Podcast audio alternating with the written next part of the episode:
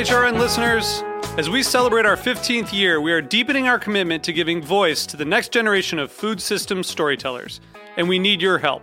Our internship and fellowship programs help activate new possibilities for underrepresented and underestimated young people through experiential journalism, audio engineering, and production training.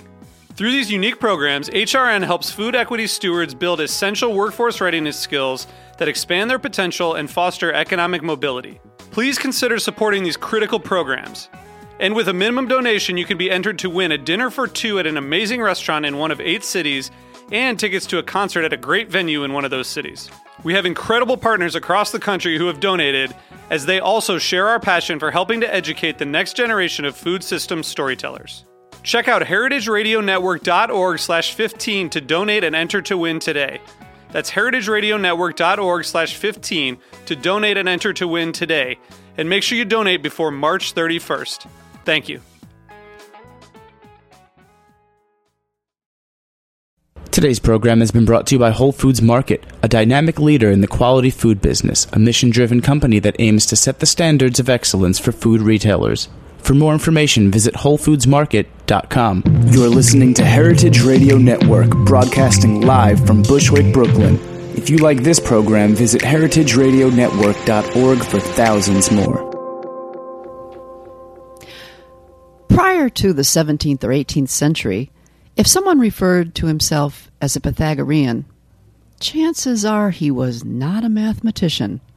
We'll learn all about it today on A Taste of the Past.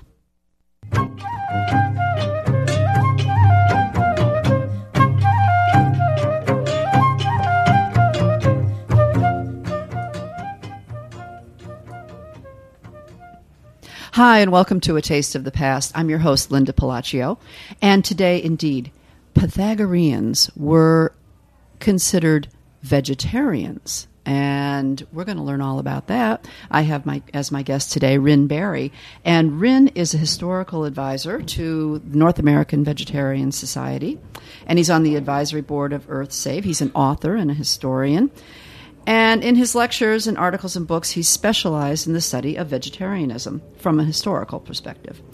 His books include The New Vegetarians, Famous Vegetarians and Their Recipes, From Buddha to the Beatles, and Hitler, Neither Vegetarian Nor Animal Lover, and Food for the Gods. Rynn, welcome. I have so much to learn about this. It's, you know, we think that vegetarianism, it's like this new wave in the past 50 years or so, and all of a sudden, now vegetarianism, vegans, it's their time. They've come of age. But in fact, it's got quite a long history, true? Yes, actually, vegetarianism is being, is being rediscovered rather than reinvented, invented. Well, rediscovered. I mean, I referred to Pythagoras. Right, exactly. To Pythagoras. Tell me a little bit, like rediscovered from when? How long ago can we trace back the practice of vegetarianism? Well, in the West, Pythagoras is the eponymous founder of the first vegetarian society. And that was what, like 400 BC or something? Yeah, about like that, right? The 6th century BC, mm-hmm. actually. And he was actually more renowned in antiquity for being not so much a mathematician, although he did have a school of mathematics and philosophy. He was really more... I would say, then why did I have to memorize his theory? Yeah. But he combined education with...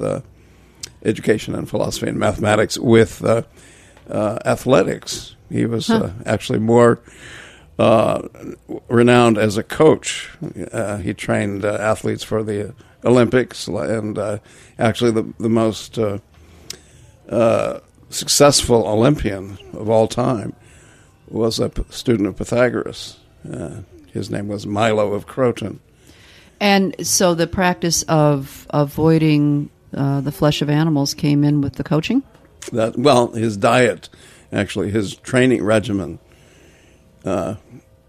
is what brought him to prominence, because so many of his proteges and athletes were successful, such as like Milo of Croton, that other coaches emulated him, and for almost 1,000 years, his dietary regimen, which is essentially a vegan raw food diet was on the was part of the regimen of all coaches throughout antiquity.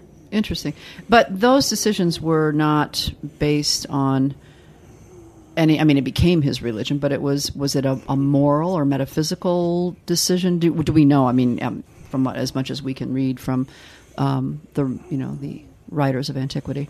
Well, there was definitely an ethical basis. It's even believed that Pythagoras traveled to India to possibly sit at the feet of the Buddha himself. They were contemporaries. And because there are many of the hallmarks of what might call an Ahimsa-based religion or a nonviolent, ethical vegetarian religion that are particular to Pythagoras' society. Hmm.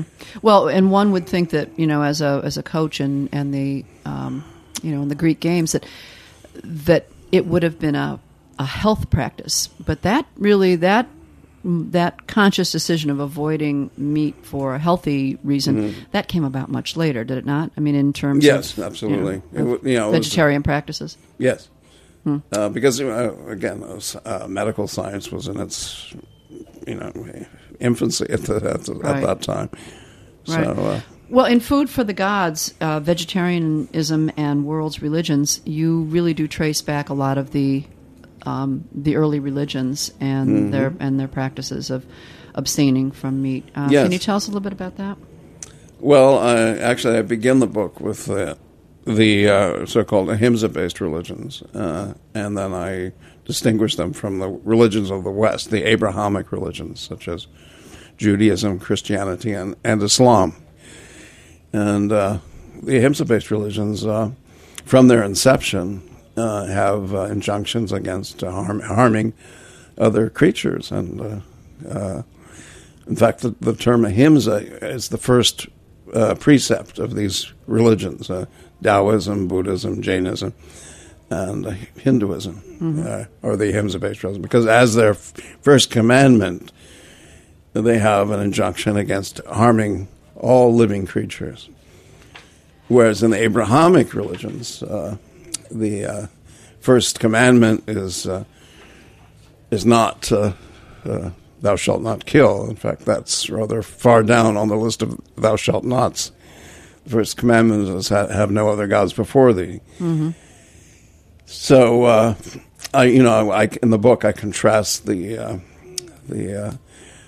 differences and similarities between the Ahimsa-based and the Abrahamic. Although I should mention that in the Abrahamic religions, that there are vegetarian and beginnings, which have been largely forgotten and suppressed.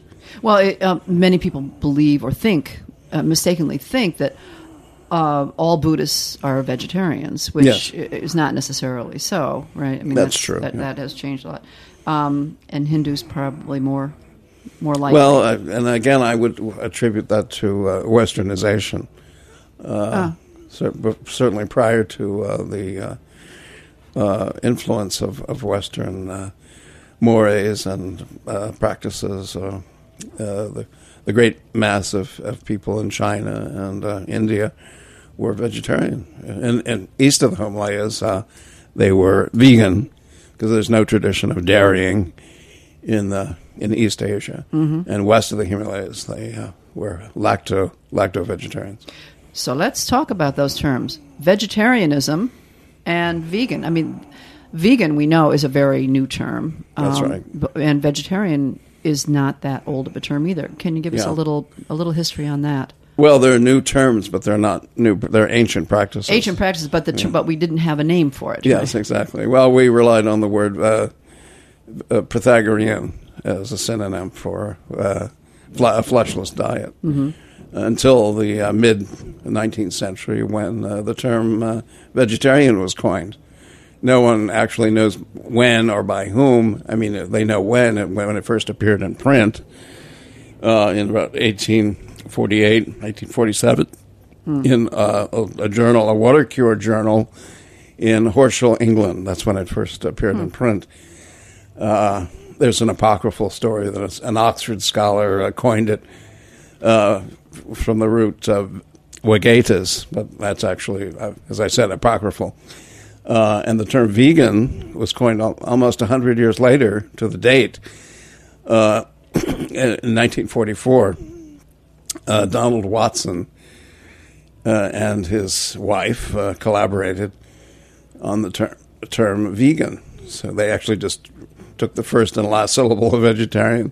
A little shorter, a little easier to remember and to say. But were they an emphasis on abstaining from dairy, all animal products, internal and external. Well, going back to the antiquity, the West, and as it progressed, there were in fact, you wrote a whole book on famous vegetarians. That's right. Yes. But there was an interesting progression in who in who was vegetarian and how some of those practices came about. And we hear such names as Kellogg and Graham, of course, and Fletcher, and that's right. Then some surprising ones like Benjamin Franklin, and tease us a little bit with some of these famous names. Well, you mentioned Franklin. He was a vegetarian for 3 years only, but he does advert to it in his autobiography, and so he was the only founding father to have had a fling with vegetarianism. Huh. I like that. And he derived his vegetarianism from an English author, Thomas Tryon, who recommended it for moral and economic reasons, and this appealed to Franklin's pecuniary sense. He being a very thrifty man, and he found that he could save money and buy books for his life to stock his library, and so it had it had an appeal to him on that level. But it seems like maybe, not in a very informed sense, but but a good practice for him. Yeah. And I was thinking. Oh, I know. I was thinking of the. We hear a lot about the sanitariums of Kellogg's and Kellogg's. Kellogg was a protege of Ellen White, who was the first woman to have founded a religious sect in North America. The Seventh Day Adventists. She was actually the founding spirit of that movement. She took it up from the Millerites, actually. She took over the Millerite sect, which had prophesied a fixed date for the return of the New Jerusalem, or the second coming, second advent. That's the whole point. So it does. It's strangely enough, the vegetarian movement has a religious impetus. It's not purely a secular movement. In fact, if you look deeply enough into it, you'll find that practically every manifestation of vegetarianism has had a religious impetus, and some of them, of course, broke off and became their own little meatless religions on their own, kind of heretic practices, as Colin Spencer referred to in his good work, absolutely, right? And Kellogg was a.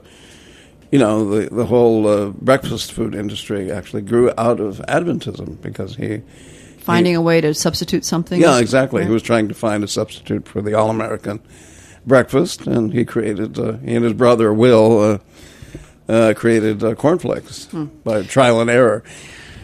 So it was. It became almost a byword for the American breakfast.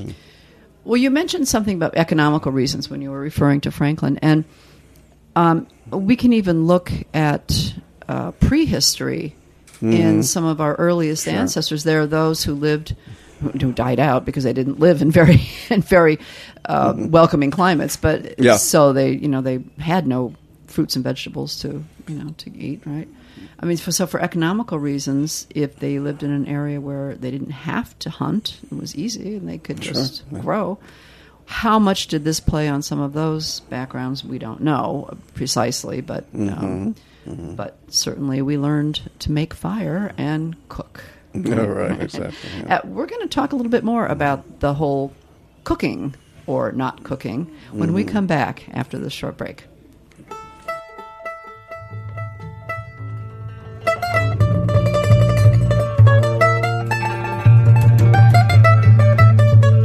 You're listening to Bohemia on the Heritage Radio Network.org.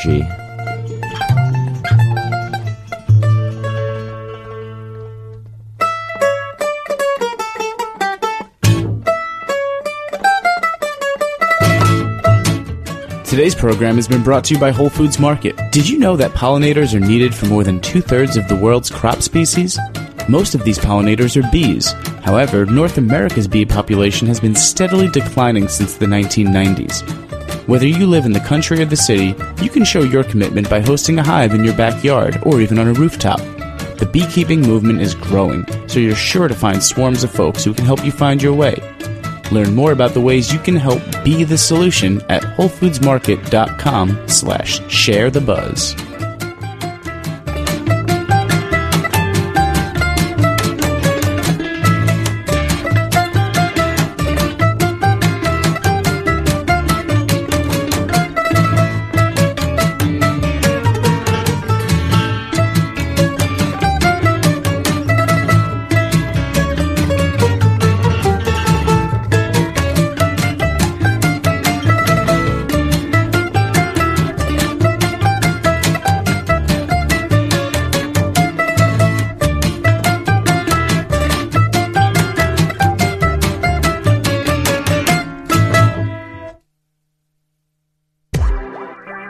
HeritageRadioNetwork.org is a member-supported nonprofit organization.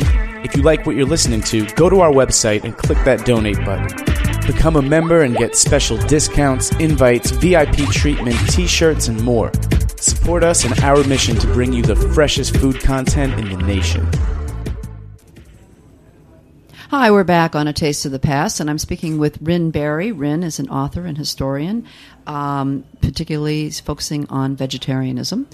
I guess you could say a vegetarian historian. Yeah. What about you in particular, Rynn? You have been a practicing vegan, vegetarian for a long time. What got you into this? Was it sort of a moral decision, or not a religious decision? Was it a health decision? What? Yeah, I was prompted by ethical impulses when I learned that animals excrete adrenaline, before they're slaughtered. That was enough to convince me that I should reform my diet. I was a teenager at the time. And so you have been a strict vegetarian since that time? Yeah, since that time. Well, I've become stricter. I mean, at first I was a lacto-vegetarian, and then in 1983, I became a thoroughgoing vegan, meaning I abstain from all wearing and consuming animal products of any sort. Interesting. Including honey. Well, and you're alive and well to speak of it. I think it was I ran across an interesting quote from George Bernard Shaw, who was a vegetarian, and he said that it's nearly 50 years since I was assured by a conclave of doctors that if I did not eat meat, I should die of starvation. Which was in his dry wit and humor, he was telling us that it was happened 50 years ago that the doctor sold him, and he was still alive and well. So, and he lived into his mid 90s, actually. Interesting. Yeah. And he died of took a bad fall and had a hip injury and went into decline. But I think he was doing pirouettes in the park at the time.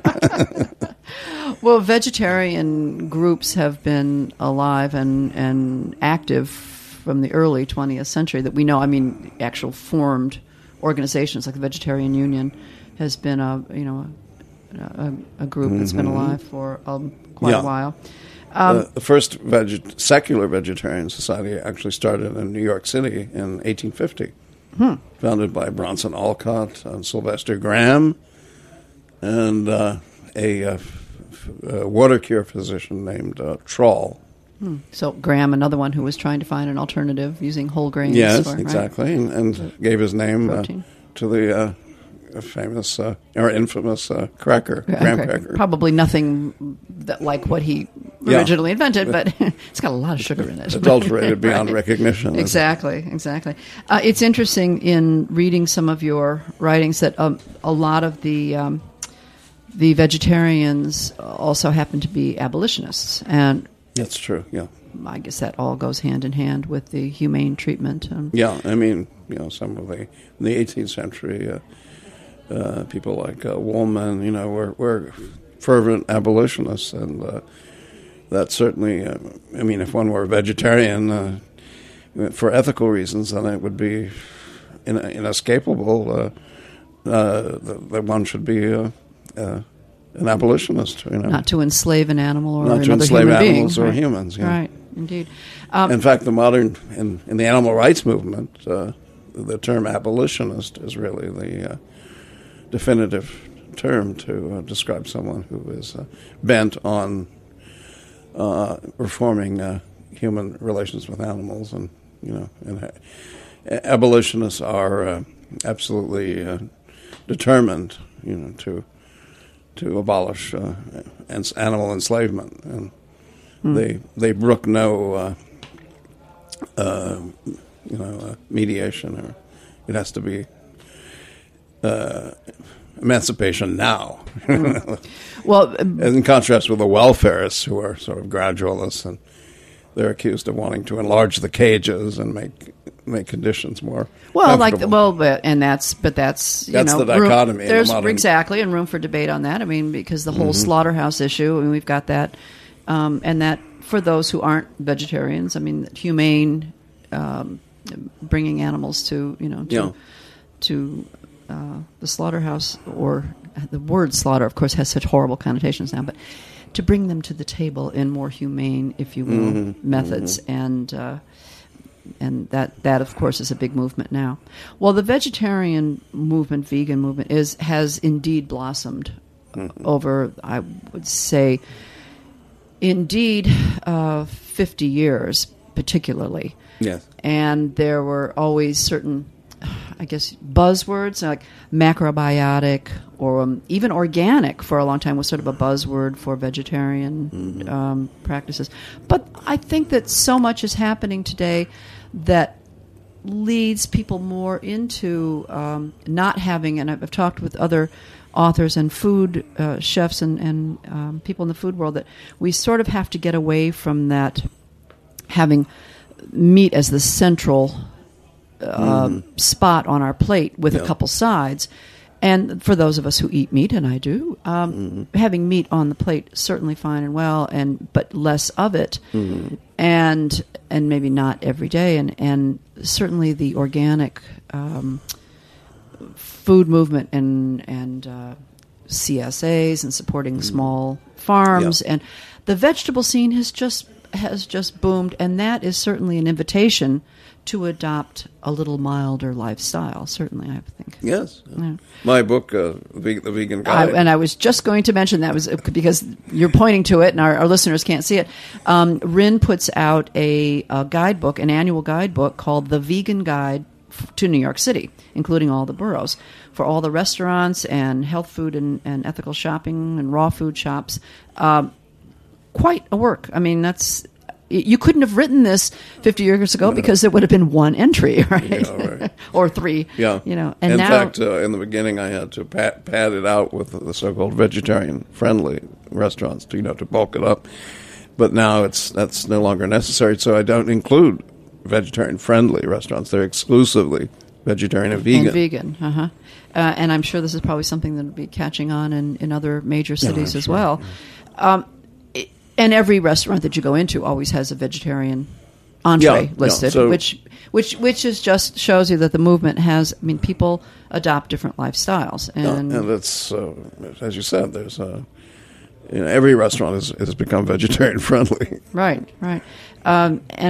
We were referring earlier to cooking and how early man discovered fire and learned to cook and cooked his meat.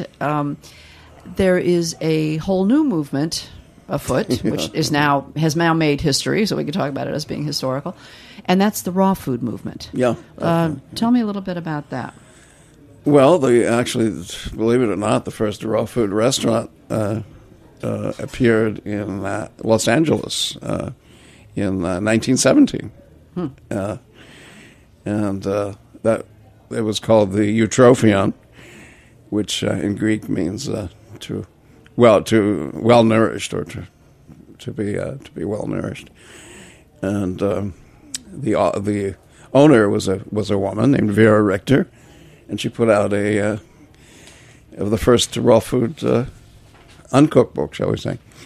Hmm. So uncookbook. Yeah. So that was really the first raw food restaurant, but people have been consuming raw food for eons. I mean, because it was simply wasn't financially expedient to cook food. You know, cooking fuel until recently was very expensive. The modern stove wasn't really invented until the late 19th century, the gas stove. So most people did consume the bulk of their food in its raw state. So. But since antiquity, there were ovens and communal ovens, we had. Yeah, we had fire. We did cook. Yes. Bread is a wonderful thing, and bread was made. Yeah. Bread was made. But again, it wasn't ovens to the extent that we do it today. I mean, not everything was cooked. Maybe that's true, and it's interesting because today there's this. Burgeoning growth of vegetarian cooks, vegetarian chefs, and vegetarian cookbooks, and as you said, restaurants and uncooks, right? And raw food. Now more choices, I think there's less of this feeling. For a while, the vegetarian groups seemed to be these fanatical groups, whether it was a religious fanaticism or, maybe they were proselytizing their lifestyle too much, and other people didn't like it, and there were battles. Just like any religion happens in any, in any nation, in any culture. But then something happened that changed people's choices to adopt a meatless diet, and those were the health concerns. So now we don't have people choosing a vegetarian lifestyle because of ethical, moral, metaphysical, but necessarily maybe because it's a healthier lifestyle. That, I think, has broadened the whole range, right? And so there's more. Do you feel like there's more acceptance of a vegetarian lifestyle? Well, yes, I think now as you say, the medical evidence supports eating a plant-based diet. And I've known a lot of so-called what I call coronary vegetarians, who have their first heart attack, and then their doctors prescribe essentially a vegan diet because so many of these animal foods are, high in cholesterol and tend to block the arteries. And it's not really. We're finding that it's not a healthful lifestyle being a carnivore or having a meat-centered diet. And today there are so many other options available to us. The reintroduction of ancient grains and people able to eat whole grains. And then a lot of people say, well, whole grains aren't, that brings with it a whole other trove of allergies and other problems. And people have, every year there's a bestseller that dominates the New York Times bestseller list, and it has a title like "Reversing Heart Disease," and by Caldwell Esselstyn or Dean Ornish. Dean Ornish, right? Yeah. And they all prescribe a vegan diet, essentially a vegan diet, to reverse cancer and heart disease. Yeah, so. I think. Well, Julia Child always said everything in moderation. So not too much of anything. What I did learn from you, a term that I like very much, and I'm going to be using that: flexitarian. Yeah, that's right. Okay, yeah. Not an omnivore necessarily, but it is. But somebody who's flexible in their how do you describe flexitarian? Well, flexitarian is describes someone who still has animal, the occasional meat in their diet, meat on his plate, but less, maybe 2 or 3 times a week rather than every day. Mm-hmm. Mm-hmm. And So that's a flexitarian. Right. Yeah. A whole movement started called Meatless Mondays. Meatless Mondays, and yes. That certainly is to get people to consume less meat. It seems to be catching on now, not only in North America, but in South America, too. Mm-hmm. Yeah. Well, it's interesting. There's so much to learn about vegetarianism, and it's not just necessarily, as I say, attached to these fanatical groups that were, ages ago, and it's now more of an acceptance and adoptive lifestyle that mm-hmm. That people are more tolerant of one another in many ways. And I think certainly what we consume and what we put in our bodies is another way that we, we just have different lifestyles, and that's the way we are. Well, I thank you so much for sharing all your information. And people can pick up your guide, the Vegan Guide to New York City, if they're in New York and want to explore some of the vegan and vegetarian options. And certainly the history of vegetarianism is well documented. And they can read about it in Famous Vegetarians, my book, Famous. That's right, Famous Vegetarians. And Food for the Gods. Food for the Gods, right. And, well, thank you so much. Yeah. All right, thanks. Bye-bye, thanks. And you've been listening to A Taste of the Past.